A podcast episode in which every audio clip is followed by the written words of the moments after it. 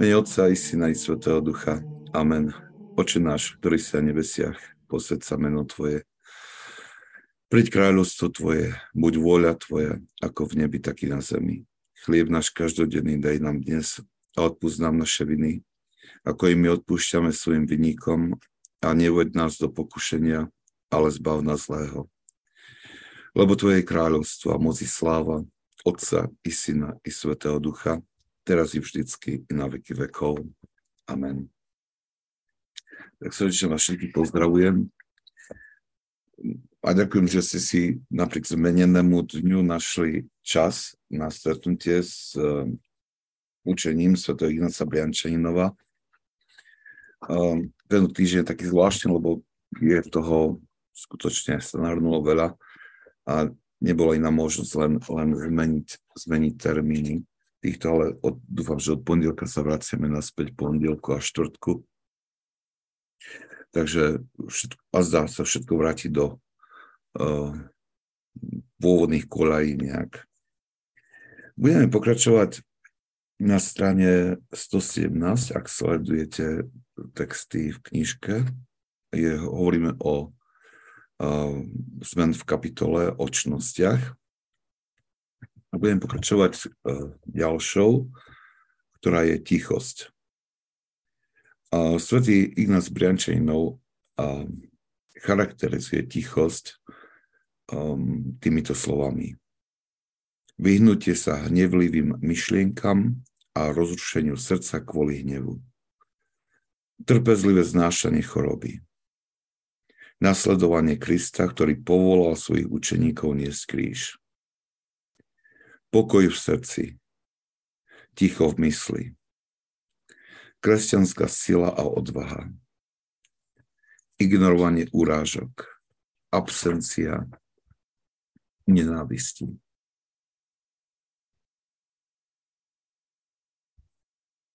Je veľmi ťažké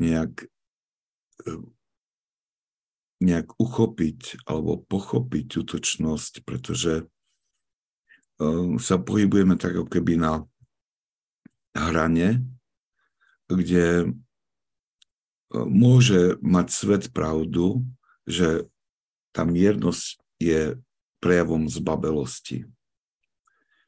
Ale pritom tá čnosť, ak je správne uskutočnená a vyjadrená, je opakom zbabelosti. Je to niečo, čo vzniká v duši človeka, alebo prichádza v duši človeka, alebo rastie v duši človeka, keď človek intenzívne sa snaží, alebo s plnou silou sa snaží nasledovať Pána. Túto čnosť nie je možné dosiahnuť nejakým rozhodnutím, že tak teraz budem mierny. Samozrejme, môžem na chvíľu týmto rozhodnutím nejak pozmeniť svoje správanie alebo skorigovať svoje správanie, ale ešte tým nenabudnem tú trvalú črtu, ktorú môžeme nazvať čnosť, trvalú črtu mojej duše. Táto miernosť prichádza ako výsledok veľmi dlhodobého a pritom takého tvrdého asketického zápasu. Kedy človek skutočne ako si vyprázdni sám seba, kedy je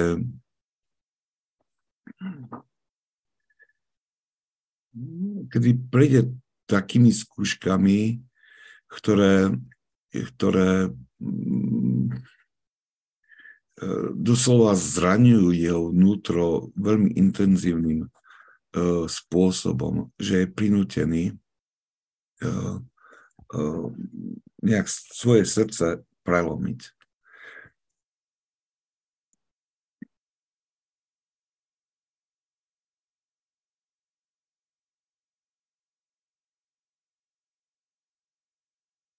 Pamätám si na ním taký príbeh alebo takú skúsenosť jednoho muža, ktorý, keď bol ešte tínejdžerom, tak sa pokúšam teraz mysliť, veľmi skrátiť, aby som to nepreťahoval. Každopádne bola situácia, že jeho rodine, jeho otcovi bolo spôsobené veľa príkoria od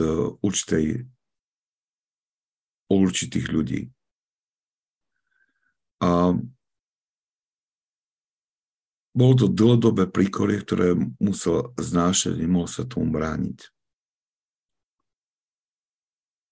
A potom, keď sa stalo, že ten jeho otec zomrel a nastala situácia, kedy on bol poslaný príbuzným požiadať o láskavosť práve túto rodinu. A on rozprával, že keď tam išiel, alebo ako posluchol a išiel tam, a v srdci proste mu to sa všetko borilo a teda sa pýtal, prečo, prečo práve ku nim, prečo také poníženie, že teraz mám ísť prosiť o pomoc tých, ktorí môjmu otcovi ubližovali dlhé roky. A hovorí, že to bola, hoci tá cesta, ktorú musela prejsť, bola veľmi krátka, jemu sa zdala veľmi dlhá, pretože v sebe bojoval ten boj vo vnútri. A cítil, že v jednom momente, že jednoducho je to aj také Božie volanie, aby pokoril tú svoju pýchu, ktorú mala, ktorá mu branila ísť a pokoriť sa. Ale potom, bola to veľmi tvrdá skúška, vtedy on hovoril, ale hovorí, že jedna dobrá vec, ktorá z toho vyšla, že už žiadna iná podobná príležitosť už ho nerozhádzala. Už nevyvolala takú búrku v jeho vnútri, ako bola tá situácia, ktorú prežil a ktorú, jak s Božou pomocou prekonal a pokoril sa, vlastne hovorí, že nadobudol takú necitlivosť voči, ako tu Ignác Brjančaninov hovorí, voči urážkam aj druhým, že jednoducho už ho to v budúcnosti. On hovorí, že vďaka tej skúsenosti už ho skoro nikdy nič takto nerozhádzalo. Nejak na povrchu hovorí, že človek zašomre, ale hovorí, ale vo srdci to tam nie je. V srdci tá búrka už nie je.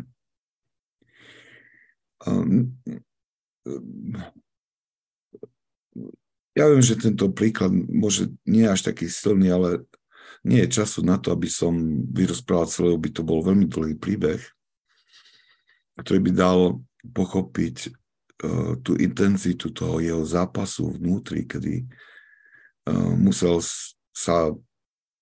zareagovať na tie prejavy pýchy vo svojom srdci, alebo hnevu, alebo zmiešaniny všelekých rôznych tých hnutí, ktoré neboli príjemné, a dospieť k tomu rozhodnutiu, takému prelomeniu, že s pokorou nakoniec zakopal na dvere a poprosil o pomoc. A práve to prelomenie, kde si v tomto zápase, ktorý bol veľmi intenzívny a bolestivý pre neho, sa niečo nové zrodilo v jeho duši. A podobne tak, keď my prechádzame rôznymi pokušeniami, skúškami, kedy naše vášne sa ozývajú a chcú reagovať v takom určitom spravodlivom hneve, tak, a my to zvládneme, tak kdesi tam sa rodí tá pevnosť alebo tá nejaká nová kvalita v duši, ktorú môžeme nazývať tá miernosť. A tá spôsobí, že budúce situácie už nevyvolajú takúto búrku. Alebo naše reakcie v takýchto situáciách budú oveľa miernejšie. Pretože už sme raz rozbili a pokorili tú pýchu alebo to hnutie, ktoré nastávalo vo vnútri. tá tichosť, miernosť je skutočne sa rodí z takého radikálneho naplnenia evanjeliových prikázaní. A ak máme skúsenosť, ak teda pozorujeme svoje srdce, čo sa v ňom odohráva, keď sa pokúšame nasledovať evanjeliové prikázania, tak vieme, že pri každom jednom z nich narazíme na problém, a tým je náš egoizmus alebo naša sebaláska, ktorá sa spiera nasledovať to, čo nám Kristus hovorí. A keď to porazíme v sebe, ten hlas egoizmu alebo ten hlas pýchy, zákažníkovo premôžeme, tak táto kvalita, tá tichosť v nás pomaličky začína rásť. A je to tichosť, ktorá spôsobuje nie to, že nejak by sme utekali pred problémom alebo pred ťažkosťami, ale veľmi ťažko sa to vyjadruje.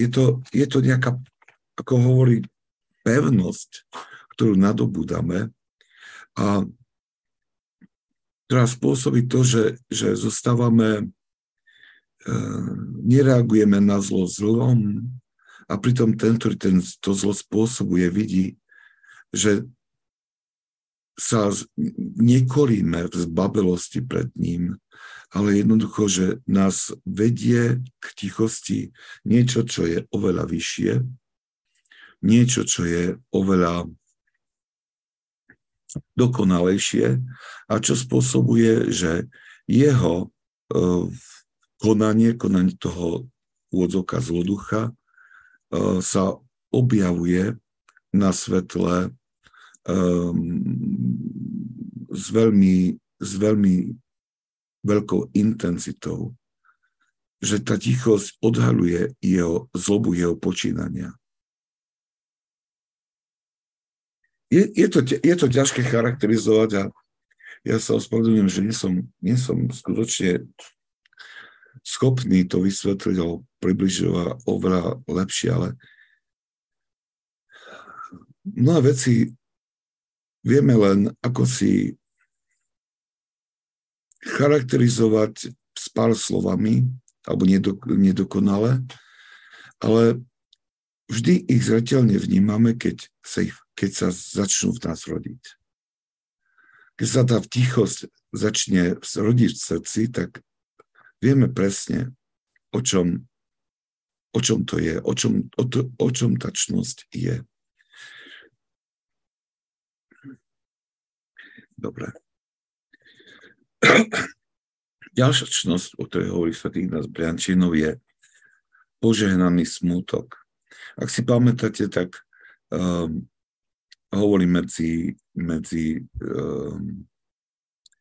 vášňami uvádza smútok, ktorý charakterizuje ako stratu radosti, stratu nádeje.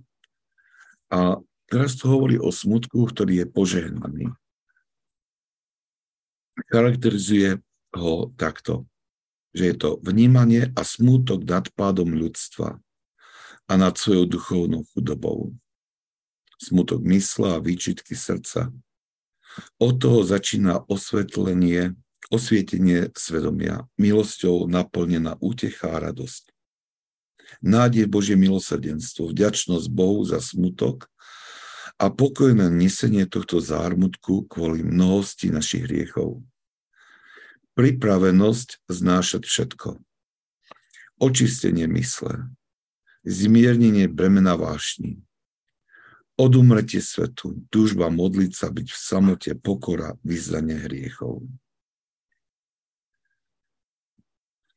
Znovu sme o tom aj rozprávali pred pár mesiacmi, myslím, ale znovu vnímam tu určite taký paradox, taký nejaký rozdiel medzi tým, čo on chváli ako požehnaný smútok a medzi tým, čo sa nejak prizvukuje v súčasnosti keď sa prisúkuje tá radosť, ktorá vychádza z Evanjelia.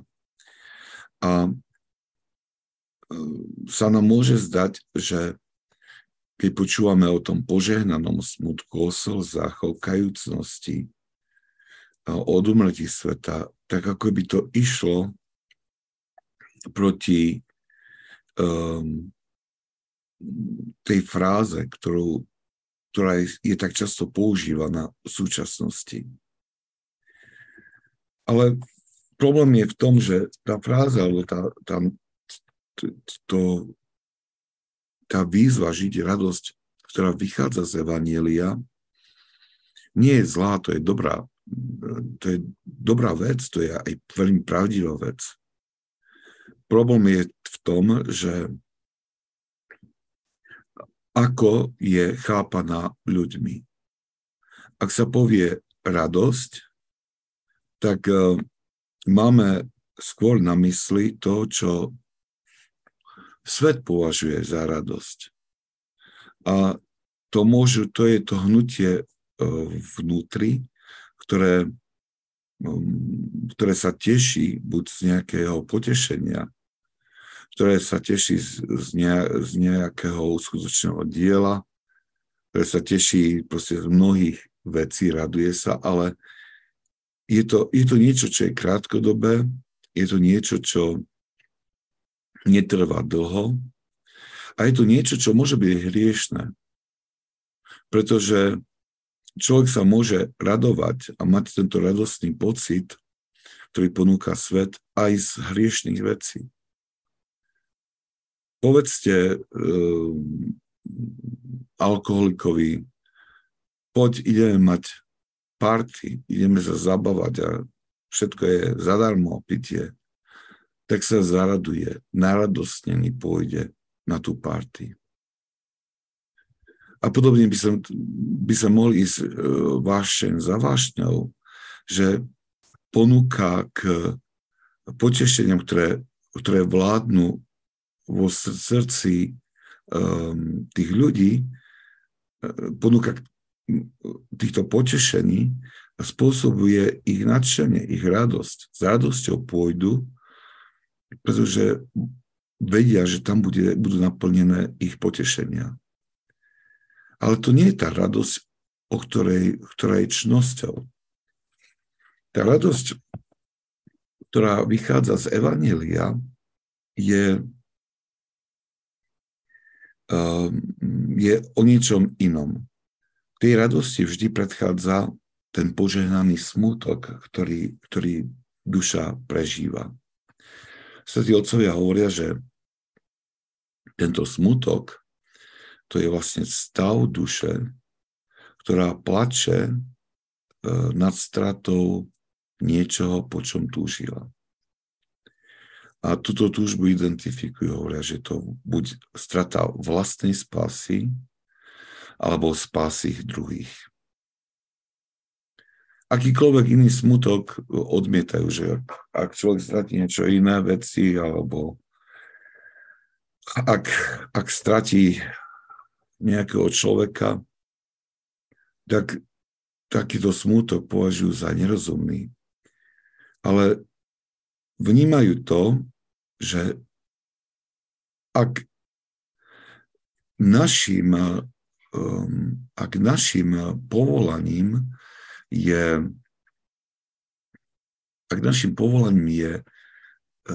spása duše, tak strata tejto nádeje, alebo by som povedal strata skrze hriech, vzdialenie sa od tejto večnosti, vyvoláva skutočný pravý smútok. A tento smútok vedie človeka k tomu, aby začal nariekať a plakať a prosiť o odpustenie. A vlastne, keď to človek robí, tak dochádza, alebo približuje sa, alebo dotýka sa Boha a pociťuje jeho milosrdenstvo. A vlastne v tom stretnutí sa s Božou milosťou, ktorá očisťuje človeka práve pre jeho slzy, práve pre jeho skrúšenosť, pre to volanie o milosrdenstvo, ten dotyk milosti prináša tú vnútornú obrovskú radosť, ktorá vyplýva z toho, že človek vníma, že bol Bohom naspäť prijatý a že sa mu otvára večný život. A toto je niečo, čo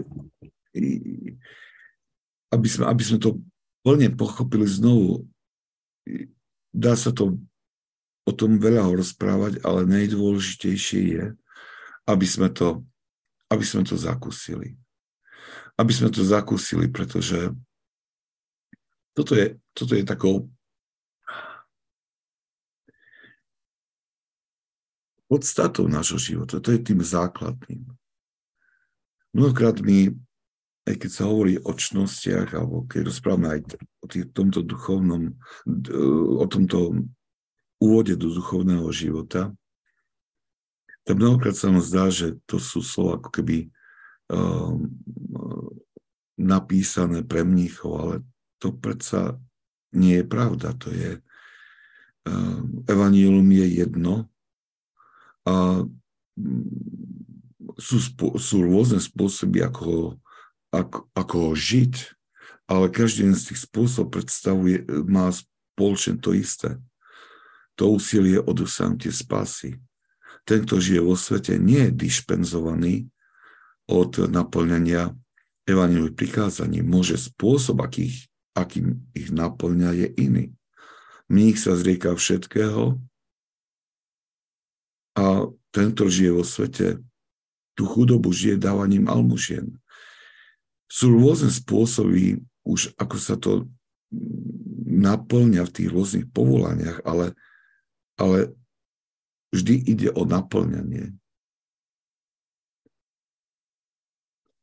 Svätý Ján Klimak hovorí, že v tom druhom kroku svojho rebríka hovorí, že veľká hanba nám všetkým, ktorí sme boli pozvaní Pánom. A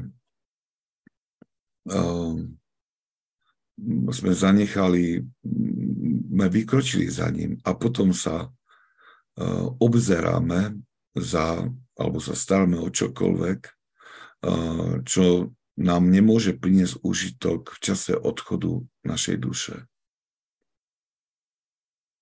Zaj si on tieto slova venoval mníchom, ktorí vstúpili do mníškeho stavu, ale v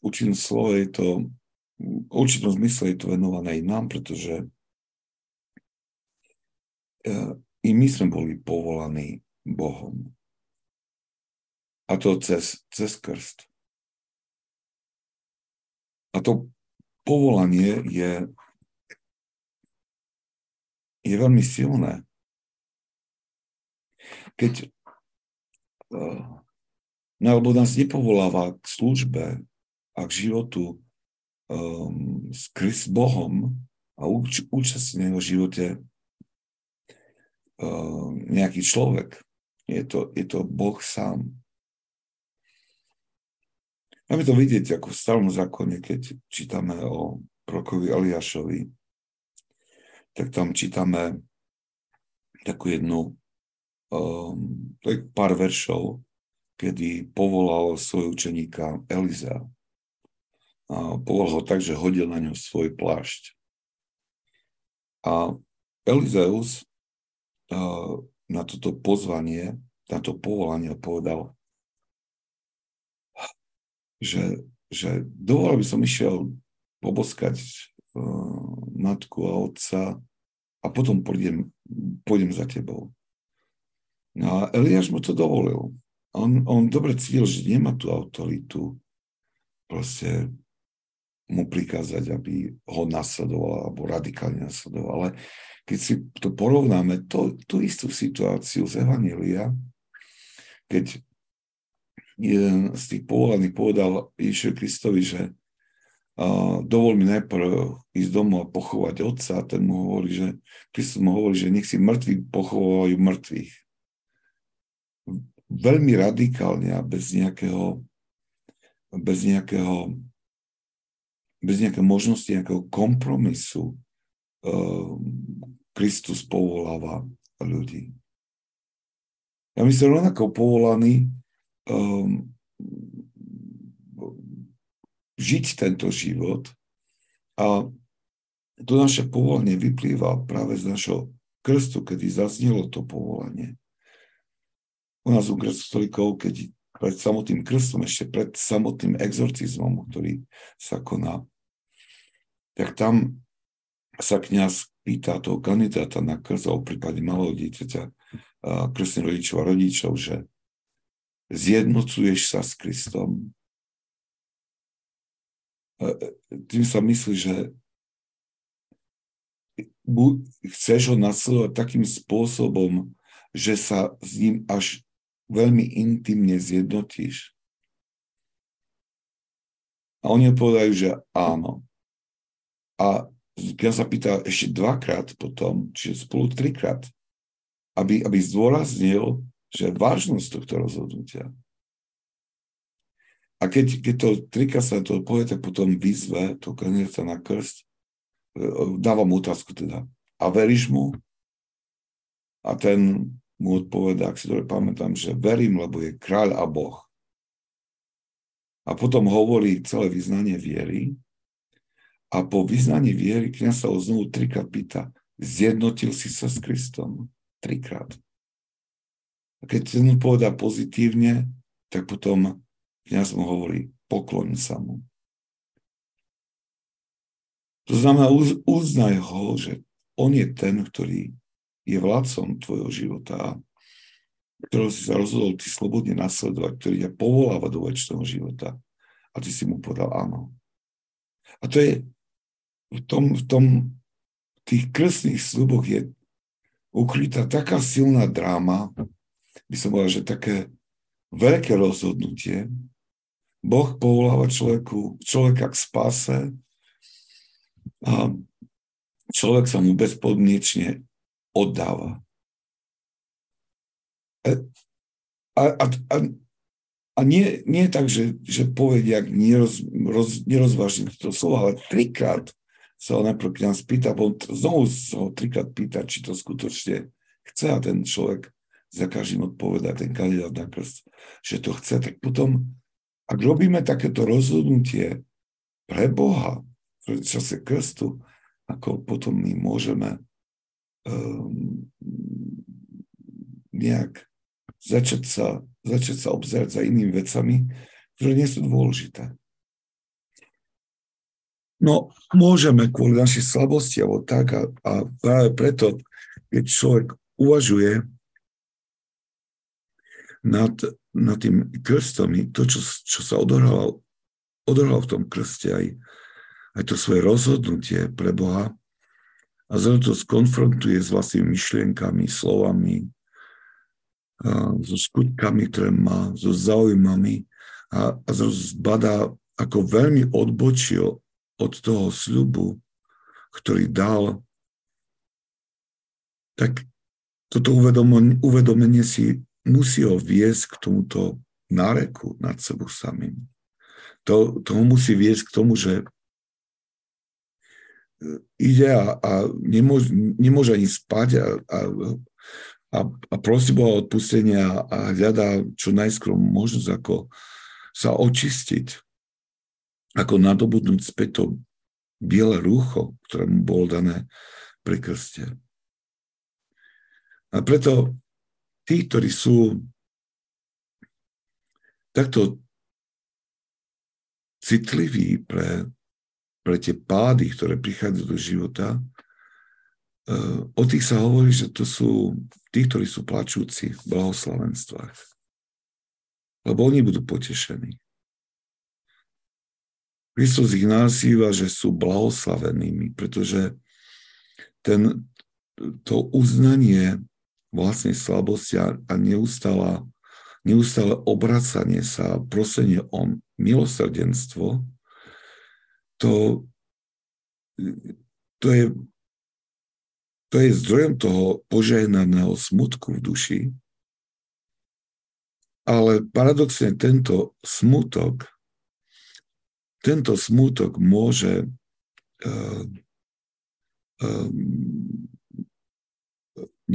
tento smútok sa stáva zdrojom veľkej radosti, ktorá nejak presvita z toho človeka.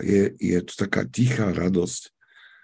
Je to taký pokoj, ktorý je zrejmý, ktorý vychádza z toho človeka. Pred pár rokmi zomrel starec Efraím, ktorý založil monastier Svätého Antona v Arizone. A chiropraktik, ten, čo napravá chrbtice a kosti a tak, čo párkrát som využil služby, on mi rozprával, že on je Grék a pretože i ten starec Efraim prišiel z Grécka, tak on išiel navštíviť tohto starca do toho monastiera a hovorí, že ja som Grék síce, ale mňa nenaučili po grécky, už je 3. generácia, tak hovorí, že on mi po grécky niečo hovoril, ja som ho nič nerozumel. Ale hovorí, že vieš, ale to nevadilo, pretože stačilo sa mi na neho pozerať. A hovorí, keď si videl tie oči, tak to bolo niečo veľmi zvláštne. Hovorí, oči zaplavené slzami, tam sa slzičky troblietali. Ale na druhej strane z tých očí šla taký pokoj, taká radosť, taká láskavosť, že ja nikdy nezabudnem na ten pohľad, ktorý mi venoval, ako som mňa pozeral. A hovoril o tom s takým nadšením, že doslova som mal chuť alebo túžbu v sebe, že on nejak tam ísť domu, asi nakoniec sa nedostal. Ale to je presne to, v tej jeho skúsenosti je presne to, o čom aj svätý Ignác Brjančaninov, aj ostatní svätí práve o čom rozprávajú. Podrobnejšie sa tomu bude venovať svätý Ignác Brjančaninov, keď budeme hovoriť o slzách, o dare slz, tak tam sa ide trošku do hĺbky a viacej detailnejšie o tom rozpráva. Môžeme ísť ďalej, chce niekto niečo? Otázky alebo niečo pridať? Nie? Dobre. Ďalšia činnosť je sebadisciplína. Nie je veľmi príjemné slovo, že svätý Ignác Brjančaninov ju charakterizuje týmito slovami. Je to nadšenie pre každý dobrý skutok. Neúnavné naplňanie modlitbového pravidla v chráme a doma. Pozornosť počas modlitby. Pozornosť venovaná každému skutku, slovu a myšlienke. Nedôvera v seba samého.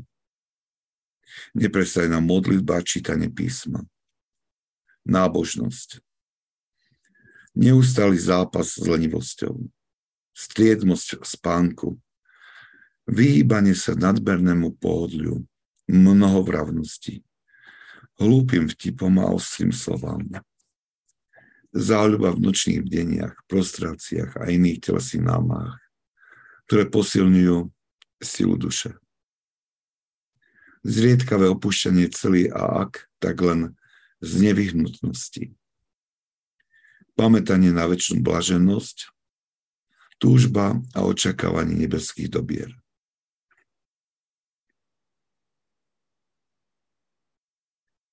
Vidíme, že svätý Ignác Brjančaninov vonkoncom nechce nejak zľahčiť alebo rozriediť náročnosť duchovného života. Že naša padnutá prirodzenosť, poškodená prirodzenosť je ako taká gravitácia, ktorá nás stále ťahá od Boha k sebe. Od spásy k zatrateniu a svetu, hriechu. A tak ako raketa potrebuje na prekonanie tej zemskej gravitácie určitú rýchlosť, určitú silu, tak aj my potrebujeme vyvinúť určité násilie, pri každom jednom dobrom skutku, každom jednom dobrom diele, v každom jednom zápase. A je to únavné. Je to únavné. Ale pokiaľ my si dáme dispens od tejto únavy, tak potom veľmi rýchlo sme stiahnutí tou priťažlivosťou nášho ega, hriechu, náklonnosti k zla. Bez sebadisciplíny nie je možný duchovný rast. Ja som teraz robil si, tak som mal také obdobie, lebo aj bolo viac takých vecí, ktoré boli nečakaných, ktoré trebalo riešiť. Či vo farnosti, ktorého bolo treba zariadiť. Tak som si uvedomil, že a jedna tak naväzovala na druhú a dosť to spôsobilo také vyrušenie. Ja som cítil, že sa ten rytmus tej práce alebo aj tej prípravy, ktorú robím, alebo nielen na tieto stretnutia, ale aj veci v farnosti, že nejak ten rytmus, ktorý som mal, sa nejak naruší a zvyknem, keď ma niečo takto rozladí alebo proste rozptýli, tak veľmi ťažko sa vraciam k nejakej sústredenosti, ako práve mi na to vyvinú veľkú námahu. Nie je to jednoduché. Ale nie je to jednoduché kvôli tomu, že ako si sa nedokážem prinútiť. A tak som si povedal, že musím niečo spraviť, lebo nejako pre tú disciplínu, tak som sa rozhodol, že bola aj to to-do list, že zoznam, čo treba urobiť, že sú také všelijaké tie pomôcky kalendára, takže ja si musím stanoviť presne program na deň, že čo ten deň mám spraviť a toto ma bude držať nejak na úzde, že mi veci budú unikať. Ja v tomto nikdy som nebol dobrý v tom nejakom plánovaní, ale teraz hovorím, že zrejme budem musieť nejak dať si taký program, tak som vyskúšal niečo i tak to robiť, nejaké zoznamy. Nakoniec som našiel spôsob, ktorý zrejme vyzerá, že funguje. Zoznam úloh na deň a išlo to cez vyše týždňa, alebo už pomôžke 2 týždne. A viem, že po 2 dňoch som sa tak začal tomu vytešovať, že ide to, funguje to, že proste ten napísaný zoznam proste skutočne dáva nejaký taký impuls k tomu, aby človek sa rýchlejšie vrátil k tomu sústredeniu na tie veci, ktoré má robiť, aby nedovolil tomu rozptýleniu, ktoré i keď z pracovných dôvodov príde, aby v ňom dlhšie pretrvávalo. A keď som si tak odškrtával jeden večer, že proste tak to všetko som to naplnil, som sa z toho tešil. A tak mi napadlo, že hej, toto si dal, takýto zoznam na veci spojené s prácou, spojené s tvojim povolaním a tak, ale kde je ten tvoj zoznam tých duchovných vecí? Ktoré majú tvoriť tvoju dennú disciplínu. Že toto by si mal najprv spraviť, nie tieto veci. A tak som sa tak zahambil sám pred sebou, že vlastne ja nechcem povedať to, že som niečo ako nejak zanedbal, alebo tak, ale že pri tom vytváraní úloh na deň, že by to ani neprišlo vtedy na úm, že predovšetkým tam dať to, čo zvyčajne človek robí, ale to dať ako pevné body. A myslím si, že toto je také dôležité, aby sme to mali, aby sme si vytvorili ten poriadok pre život. Ani som nechcel k tomu prísť, ale teraz to tak vyšlo z tej sebadisciplíny, alebo z toho, čo som rozprával o tom, ako som si vytvoril ten poriadok. Ale viete, pripravujeme s bratom zase niečo nového, nejaký nový projekt, tak ako minulý rok boli tieto zásady duchovného života. Tak je to niečo podobné, ale je to len taký, bude to taký len leták. Veľmi práve, bude to pravidlo pre život, sa bude to volať a tam sú práve také body iba vypísané. A po príklade toho, čo vlastne je to vybraté z tej brožúrky a doplnené trošku zásady duchovného života, ale je to veľmi jednoduché tak, aby človek to mal viacej po ruke. Brožúrka je brožúrka, tam je to viac rozpísané. Takže potom, ak to bude hotové, to uvidíme, kedy sa to dá dokopy, tak vlastne potom dáme vedieť, a každý, kto bude chcieť, kto je koľkokoľvek kusok, tak to zdarma budeme dávať alebo zasielať. Tak ako predtým túto brožúrku. A môžeš to pomôže na to, aby tá štruktúra, ktorá tam je, môže to bude tým tam niečo podobné tu nám prísle na stole v angličtine, také vytvorené a vlastne už od, keď som bol tak napomenutý, tak vlastne je to tu pri mne otvorené celý čas, aby človek si tak mentálne odškrtával tie jednotlivé položky tých duchovných disciplín, ktoré majú byť denne prítomné v našom živote. I takáto pomocka je, ale o tom pošleme e-mail, alebo budem o tom informovať, keď bude o tom čas viacej. Tak som k tomu došiel nejak. Chcem sa vrátiť k tej disciplíne, že nemôžeme sa spoliehať na to, že v tom duchovnom živote nejak veci pôjdu nejakým spôsobom spontánne. Že jednoducho to nadšenie, alebo tá viera, alebo láska nás budú hnať k tomu, aby sme konali tie duchovné aktivity, ktoré dávajú alebo sítia našu dušu a pomáhajú nám prekonávať tú gravitáciu sveta a pozrieť sa k Bohu. My musíme skutočne mať presne definovanú tú našu disciplínu. A pri tejto definícii, pri tom vytvorení tohto poriadku pre život, samozrejme, nájdem veľa odporúčaní, a mnohokrát vždy niečo aj vyčítame, ale tam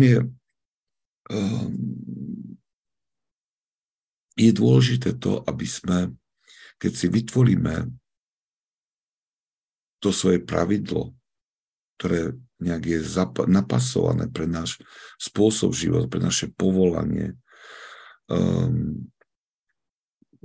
pre stav, ktoré dokážeme naplniť, je veľmi dôležité, aby sme ho prešiel svojim duchovným otcom. Lebo stávajú sa tam, pokiaľ my nemali by sa dôverať tej nejak vlastnej nejak vôli vlastným myšlienkam, lebo to je vždy, lebo aj naša myseľ bola vystavená tým účinkom pádu a je poškodená hriechom. A práve preto nás môže viesť k dvom extrémom. Buď nás bude hnať k extrémnej záťaži, ktorú dokážeme niesť alebo naplniť veľmi krátko, potom sa vzdáme a vzdáme sa všetkého. Alebo nás to môže viesť k akémusi minimu z minima. A my potrebujeme niekoho, ktorý by sa nám to pozrel, ktorý nás pozná a ktorý by nám povedal, pozri, tak toto áno, toto nie, toto v takej miere, to takto. A potom môžeme s akúsi smelosťou a istotou nasledovať tento program. Ale bez toho, že by sme si určili tú štruktúru dňa, bez toho, aby sme v tom dni nemali nejaké tie pevné body, v ktorých naplňame určité úkony, že ranné a večerné modlitby, potom duchovné čítanie a iné asketické cvičenia, ktoré si do toho pravidla pre život vložíme. Musíme si dávať pozor, aby nám to nejak nepreklzlo cez prsty, aby sme dokázali mať to pravidlo tak vštepené v sebe, že dokážeme ten deň veľmi rýchlo s týmto pravidlom skonfrontovať a uvedomiť si, čo sme zanedbali, čo sme vynechali a čo ešte treba k uskutočneniu. Dobre. Poďme teda ďalej a poďme, máme ešte čas, tak nedokončíme všetko, ale skúsme tú pokoru. Pokoru Svätý Ignác Brjančaninov charakterizuje, takto je to dlhá charakteristika, ale dobrá. Bázeň Božia a jej prítomnosť počas modlitby. Bázeň, ktorá vychádza z čistej modlitby, počas ktorej prítomnosť a veľkosť Boha je zvlášť citeľná. Hlboké uznanie vlastnej nehodnosti. Úprimné a dobrovoľné uznanie morálnej nadradenosti iných. Jednoduchosť duše, ktorá vychádza zo živej viery. Nenávisť voči chválam, ktoré prichádzajú do sveta. Neustále odsudzovanie seba samého. Pravdivosť a pevnosť. Strata pripútanosti k vášňam. Odumretie svetu. Skrúšenosť. Uvedomenie si tajomstva skrytého v Kristovom kríži. Túžba ukrižovať sa svetu a jeho vášňam. Hľadanie tohto ukrižovania. Odmietnutie a zabudnutie na zlé návyky a falošné slova, alebo túžby a myšlienky na predstieranie miernosti. Prijatie neviditeľného zápasu.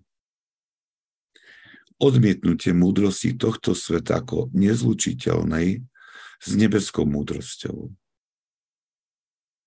Opovrhnutie všetkým, čo je svetom považované za veľké, ale odporujúce Bohu. Odmietnutie seba ospravedlňovania. Mlčanie pred tými, ktorí ťa urážajú, ako nás to učí Evanjelium. Odloženie všetkého rozumovania a prijatia múdrosti Evanjelia. Odťatie všetkých myšlenok, ktoré sa odvážujú ponúknuť podobnosť s Kristom. Pokorné zmýšľanie a duchovné rozlišovanie. Vedomá poslušnosť cirkvi vo všetkých veciach.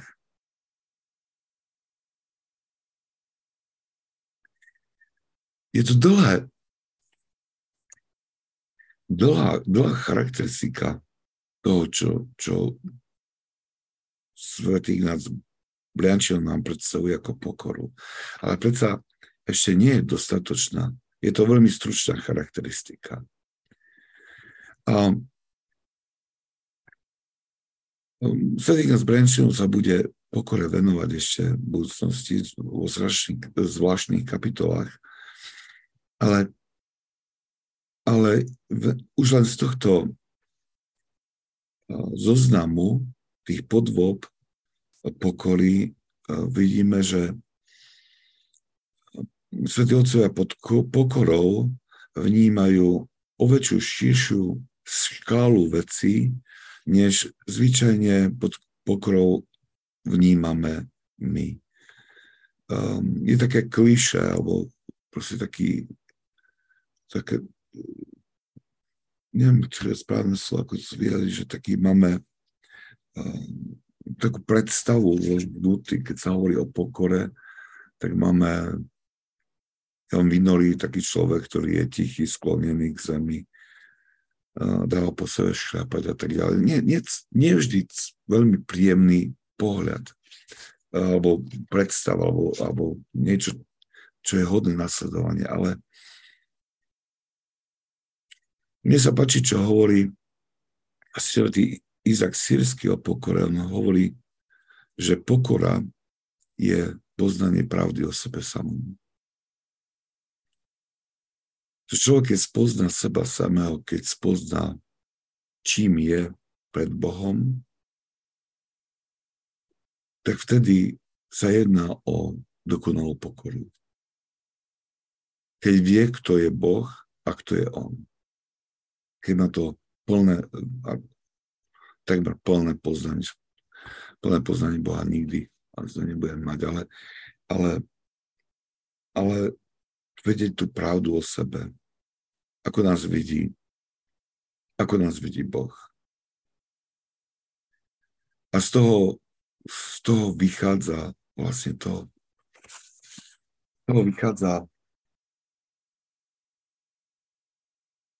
postoj alebo stav srdca, ktoré je prirodzené, nútené jednať určitým spôsobom. A ten spôsob vyjadruje tú bázeň pred Bohom. Ten stav vedie človeka, aby mal i ten smutok, i tú disciplínu v sebe. I tú túžbu po čistote. Je to stav človeka, ktorý sa na nič nehrá. Vníma svoju odkázanosť na Bohu. Uvedomuje si svoj pád. Ale pritom je naplnený tou pevnou nádejou Božie prisľúbenie, ktoré sa nám dostáva v Evaníliu, je naplnený nádejou na Božie milosrdenstvo, o ktoré prosí. A je naplnený nádejou, že Boh v jeho živote naplní to prisľúbenie o večnom živote, ktoré dal všetkým, ktorí uveria v Ježiša Krista a budú nasledovať jeho vôľu.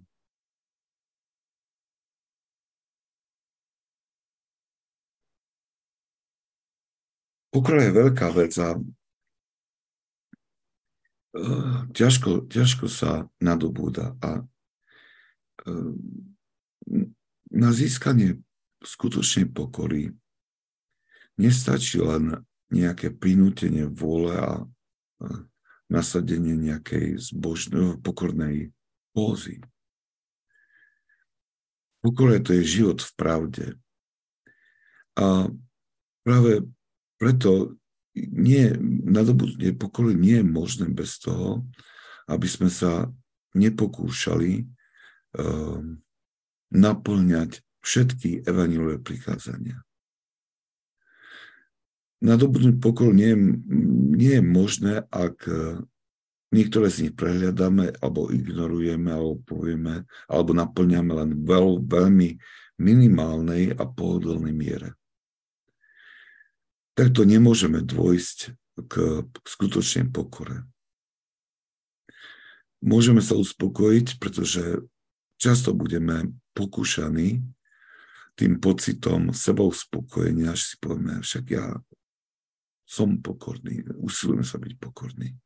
Možno nie som perfektný, ale som už. A vtedy sa strašne milíme a spôsobuje to veľmi veľkú škodu pre náš duchovný život. Preto naučiť sa pokore a spoznať pokoru nestačí len prečítať si tieto alebo naštudovať si tieto veľmi dobré inak veci alebo state, ktoré nám ponúkajú svätí otcovia. To je na čas, je dobre poznať tie rôzne mechanizmy duchovné zákonitosti, ktoré vedú k získavaniu pokory. Ale musíme si uvedomiť, že naše úsilie bude márne, ak nebudeme postupovať na všetkých frontoch. Ak skutočne budeme snažiť o naplňanie prikázaní, lebo skrze to budeme spoznávať pravdu o sebe. Budeme odhaľovať tie naviazanosti, ktoré nám ešte bránia naplniť tie prikázania v plnej miere, ako je len možné. Vtedy budeme spoznávať aj tie svoje slabosti a hriechy alebo náklonnosti, ktoré nás volajú utíšiť túžby niektorých našich vášní. A pokiaľ my to všetko v sebe uznáme, keď uznáme tieto slabosti, tak vtedy sa začne objavovať pokora, keď sa spoznáme túto skutočnú pravdu o sebe. Keď začneme nejak spoznávať, ako nás vidí Boh, nie ako my vidíme seba samých, alebo ako nás vidia ľudia.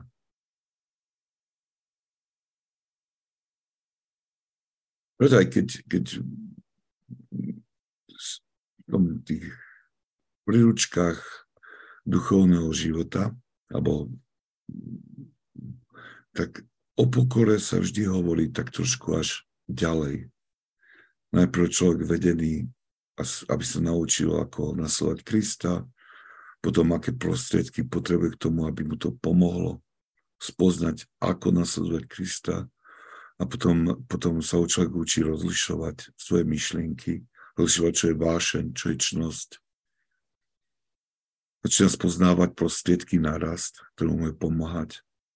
A kde si až potom začínajú títo autori duchovní rozprávať o pokore. Pretože až potom, keď človek príde tým úvodom, tým zácvikom do duchovného života, začne pomaličky chápať, že pokora je oveľa niečo svätejšie, väčšie a lepšie a úžasné a veľmi odlišné od toho, čo svet alebo ako svet vníma pokoru. Dobre, skončíme nedokončíme túto kapitolu, ale už na budúcu celkom určite. Máme ešte minútku, dve, ak by niekto niečo mal. Otec Miron, môžem sa spýtať? Samozrejme. No tak, také dve otázky som mal, dúfam, že nebudú nadlhé. Jedna je taká úplne praktická, čo sa týka pôstu. Teraz teda vstúpili sme do pôstneho obdobia, alebo zajtra vstúpime latinsky. No a človek sa zamýšľa, že chcel by samozrejme nejesť to mäso alebo tak, a pritom dnes, len si odkašľa. A ako keby, ako to možno, že aj v Amerike riešia vaši farníci, čo sa snažia naozaj ten pôst tak prežiť aj teda, čo sa týka odriekania si od toho jedla.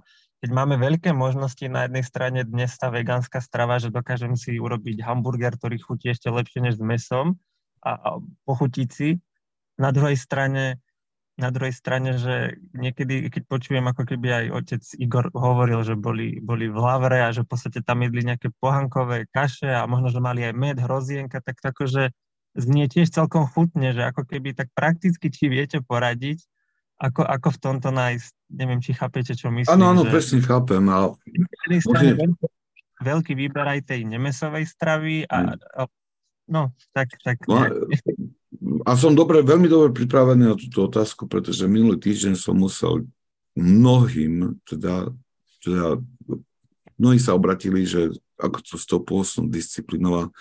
Musím povedať, že som skutočne veľmi, veľmi oslovený, koľký, to každý rok tak pribúda tých, ktorí idú do takého veľmi prísneho pôstu, ale dobre robeného. Tá vaša otázka smeruje k tomu, že to je také trošku pokrivené, to naše chápanie postu. Zvyčajne, že je to zriekneme sa mesa. A ja to stredu piatok alebo po obede, celý pôst. Ale pôst znamená byť hladný.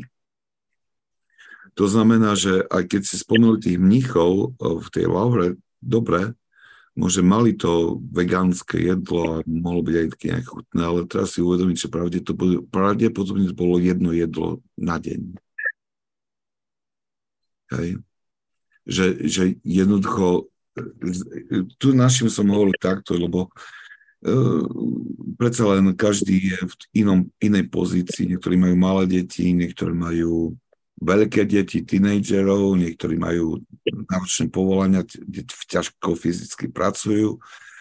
A takže vlastne pôst sa nedá nasačkovať proste ako pre nejak všeobecné, sú všeobecné pravidlá určité, ale vlastne tam treba riešiť s duchovným otcom a nejak to napasovať ten pôst na individuálne potreby. A tak mojou takou všeobecnou radou, ktorú som dával pri príhovoroch, teda, alebo pri homilii, pri oznamoch vlastne, je to, že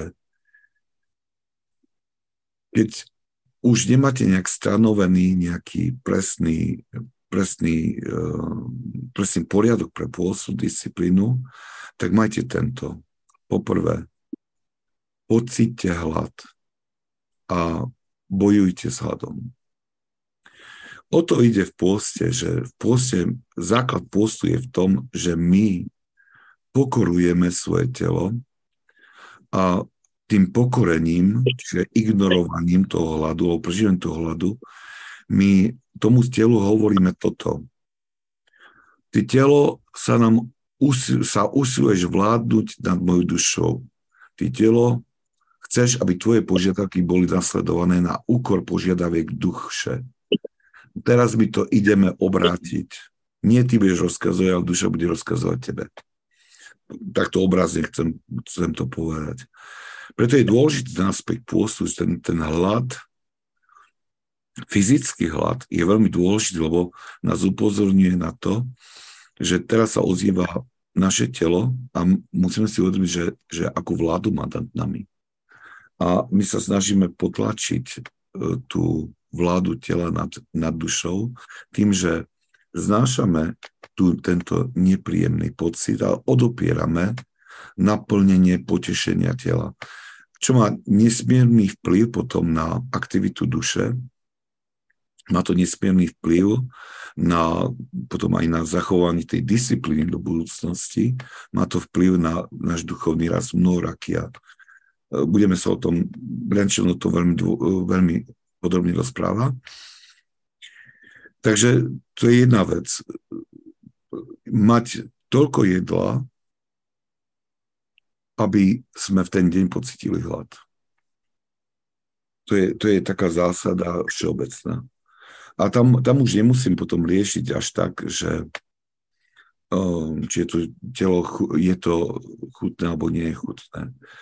Na druhej strane, ak je môjim úmyslom skutočne dať duši tú vládu počas toho pôstu nad dušou, lebo ak má ten pôst mi pomôcť, aby som dosiahol túto vládu duše nad telom, tak potom i to nejakú, že nebudem si vyberať, teda nepôjdem za tými, by som povedal, lakocinkami, alebo nebudem si voliť lakocinky, že skôr budem siahať po tých jednoduchších jedlách, aby som nenaplňal túžbu maškrtiť.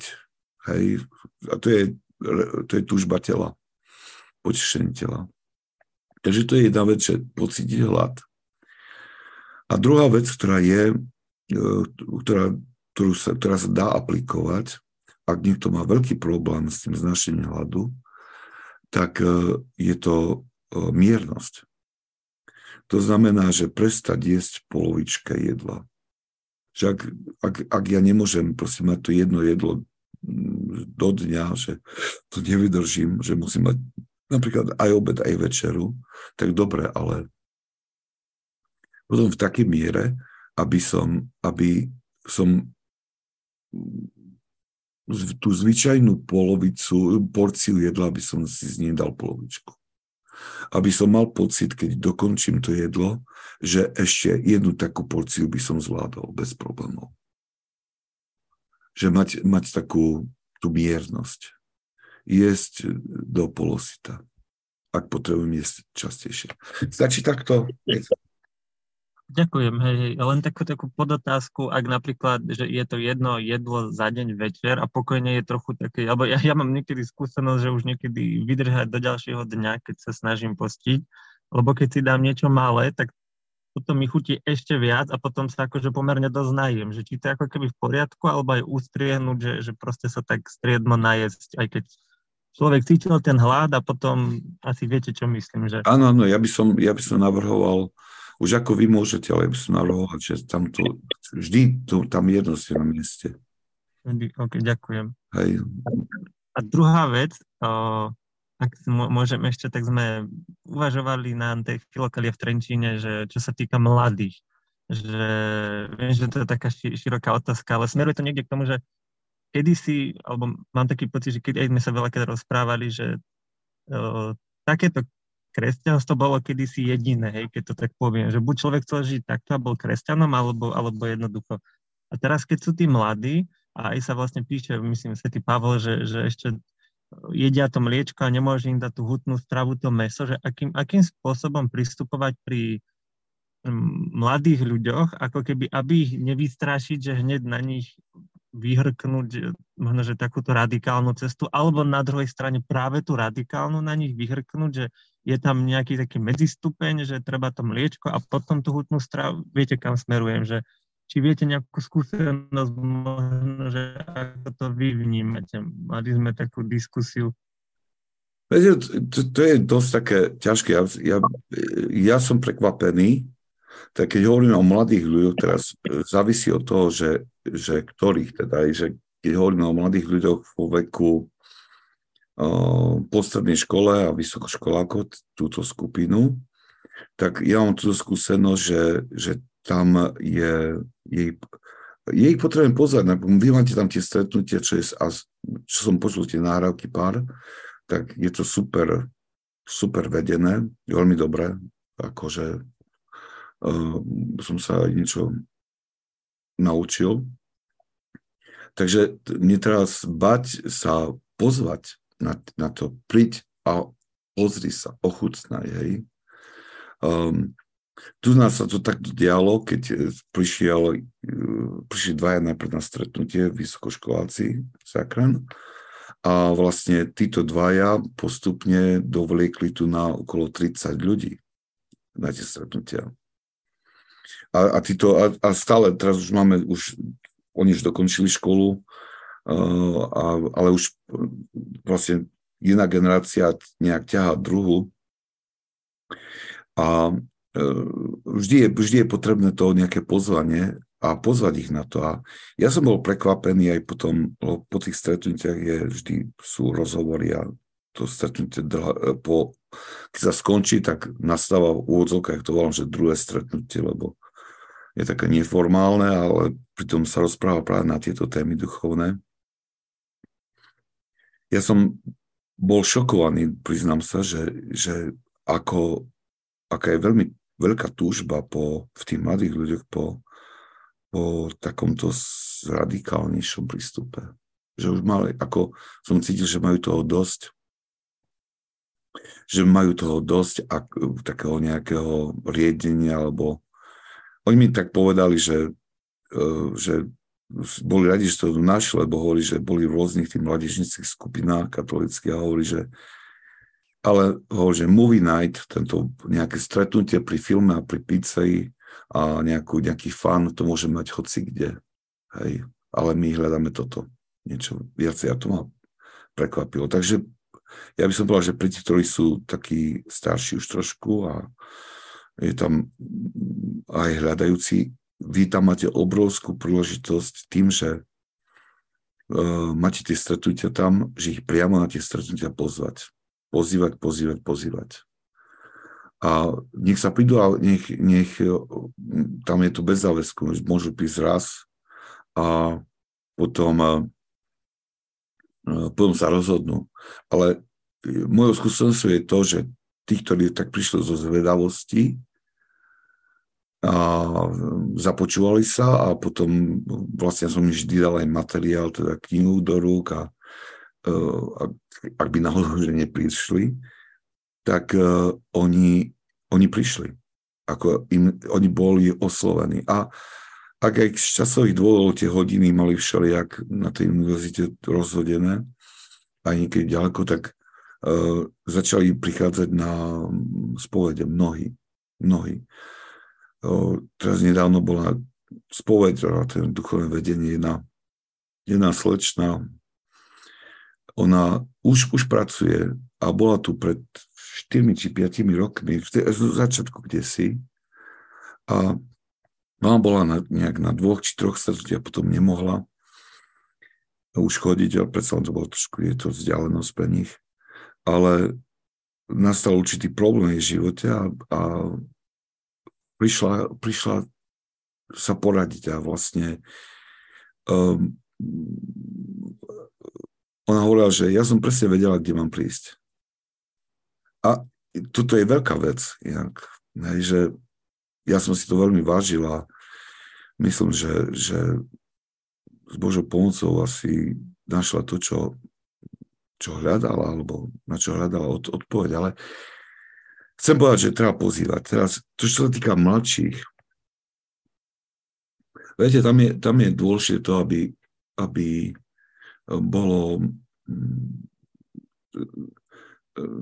Tam s nimi veľmi toho nenarobíte, alebo ich nepriťahnete, čo sú mladší. Tam treba v tej generácii mladých ľudí, ktorí sú, poviem takto, od nemluvňaťa až by som povedal po skončení strednej školy, tam teraz sa sústrediť na prácu s rodičmi alebo pozývať rodičov k formácii. A pretože títo, ak rodičia, niektorí, mám tu 2, ich je viacej, ale stalo sa, že 2 mladí otcovia v úvodzovkách sa stali obeťami ich svojich manželiek s tým, že manželky nahrali video na mobil, ako sa pri buď večernej modlitby, ranej modlitby, ako sa modlia s Ježišovou modlitbou, robia poklony a tí drobci proste sa tam pri ich nohách robia poklony s nimi a stoja tam a žehnajú sa. Je to niečo úžasné, hej. A chcem povedať to, že títo, ktorí takto nasejú dobre semena do srdc svojich detí, tak to potom v budúcnosti tí deti to budú mať veľmi ľahké. Ale je dôležité, aby rodičia vedeli, ako dávať tie dobré semena. Tam by som sa sústredil a pozýval tých mladých rodičov. Ale ako hovorím, že to, že ste to tam začali v Trenčíne, uvidíte to, aj otec uvidí, že po pár rokoch to uvidí presne,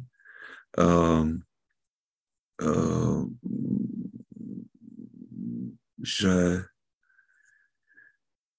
aký silný pastoračný nástroj to je.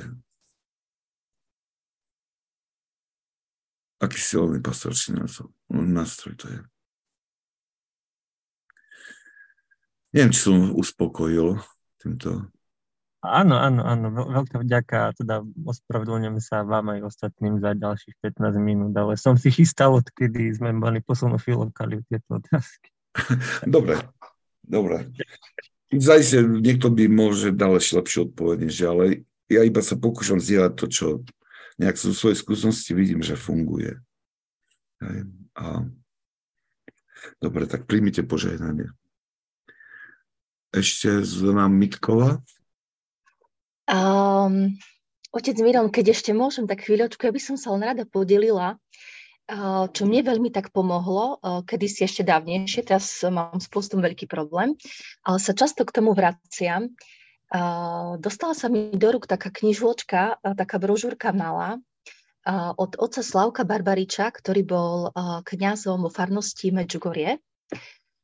a napísal krásnu knihu o pôste a o modlitbe, ale by som chcela povedať, že čo ma tak mňa na začiatku veľmi tak oslovilo, tak on vravel, že mali by sme sa naučiť chlieb piť a vodu žuť. Ja som nad tým veľmi dlho premýšľala a on tam potom to tak rozvádzal, že my žijeme v tak veľmi strašnej rýchlej dobe, že častokrát proste si veľa vecí neuvedomujeme. A čo bolo také pre mňa vtedy ešte, ja neviem, asi 15 rokov dozadu, keď som to čítala, tak on tam hovoril, že teda on je za veľmi striktný, tak ako Panna Mária to vlastne chcela, že aby sme sa postili teda stredu a piatok a naozaj tak prísne, tak on tam aj tak opisoval, že tie také posty od počítača alebo tak, hej, že to je všetko dobré, ale ak chceme spoznať stav svojho srdca, tak sa máme začať radikálne postiť. A ja si on tak pamätám, že naozaj to bol proces, kým sa mi to podarilo, že sa naozaj takže postiť. A mne tá knižočka veľmi pomohla v tom, lebo a ešte on, tam vlastne spomínal, že nedá sa postiť v hluku, že ten deň, ktorý si vyberieme, aby sme boli v stíšení, v tichu a aby sme bojovali proti tomu hladu s modlitbou. A dokonca hovorí, že dobre je už vlastne deň predtým, nejako večer, naozaj tak vstupovať, že Pane Bože, že Pane Ježišu, príď a pomôž mi, aby som, hej. A naozaj to tak, ako mne osobne to veľmi ako pomáhalo. A potom aj hovoril, že tak na konci knižky, keď teraz boli spomínané recepty a tak, tak on tak hovoril, že chápeš, že teda aj vieš, že teda sú povolania, kde naozaj tá fyzická námaha je tak veľká, že naozaj, že pre niekoho to môže byť veľmi ťažké. A on povedal, že v tom celom teraz, čo sa nám ponúka, hej, že sú aj napríklad pekárne a tak, ale už sa to v podstate dá aj kúpiť, že odporúča si napríklad kúpiť chlieb, ktorý je sytejší. Jednoducho má v sebe, hej, sú také, dokonca myslím, že sa aj volajú, že také drevorúbacké chleby, hej, alebo tak on ako snažil, že sa zachovať, že teda nech je o chlebe, ale zároveň hovoril, že chápe, že niekto ako naozaj, kto vydá veľkú fyzickú aktivitu, hej, tak že aj taká možnosť. Tak oni normálne na konci ponúkali také recepty na nejaké také výživnejšie chleby, hej. Čo bolo také tiež milé. A potom veľmi tak zdôrazňoval, že aby sme nikdy do toho boja s telom nešli iba s tou vlastnou silou. Hej, ale aby sme sa tak modlili, že, lebo že sami to v podstate, hej, malo kedy tak, ako tak dáme. A potom tak hovoril, že vlastne keď sa nám to podarí, tak v podstate, ak zvládneme telo, tak potom sa nám bude aj ľahšie bojovať s vášňami. Aj to mi tak nejako tak utkvelo, hej, že to celé, že keď skrotíme to telo, tak ja len toľko. Nie, veľmi, som natiahla čas.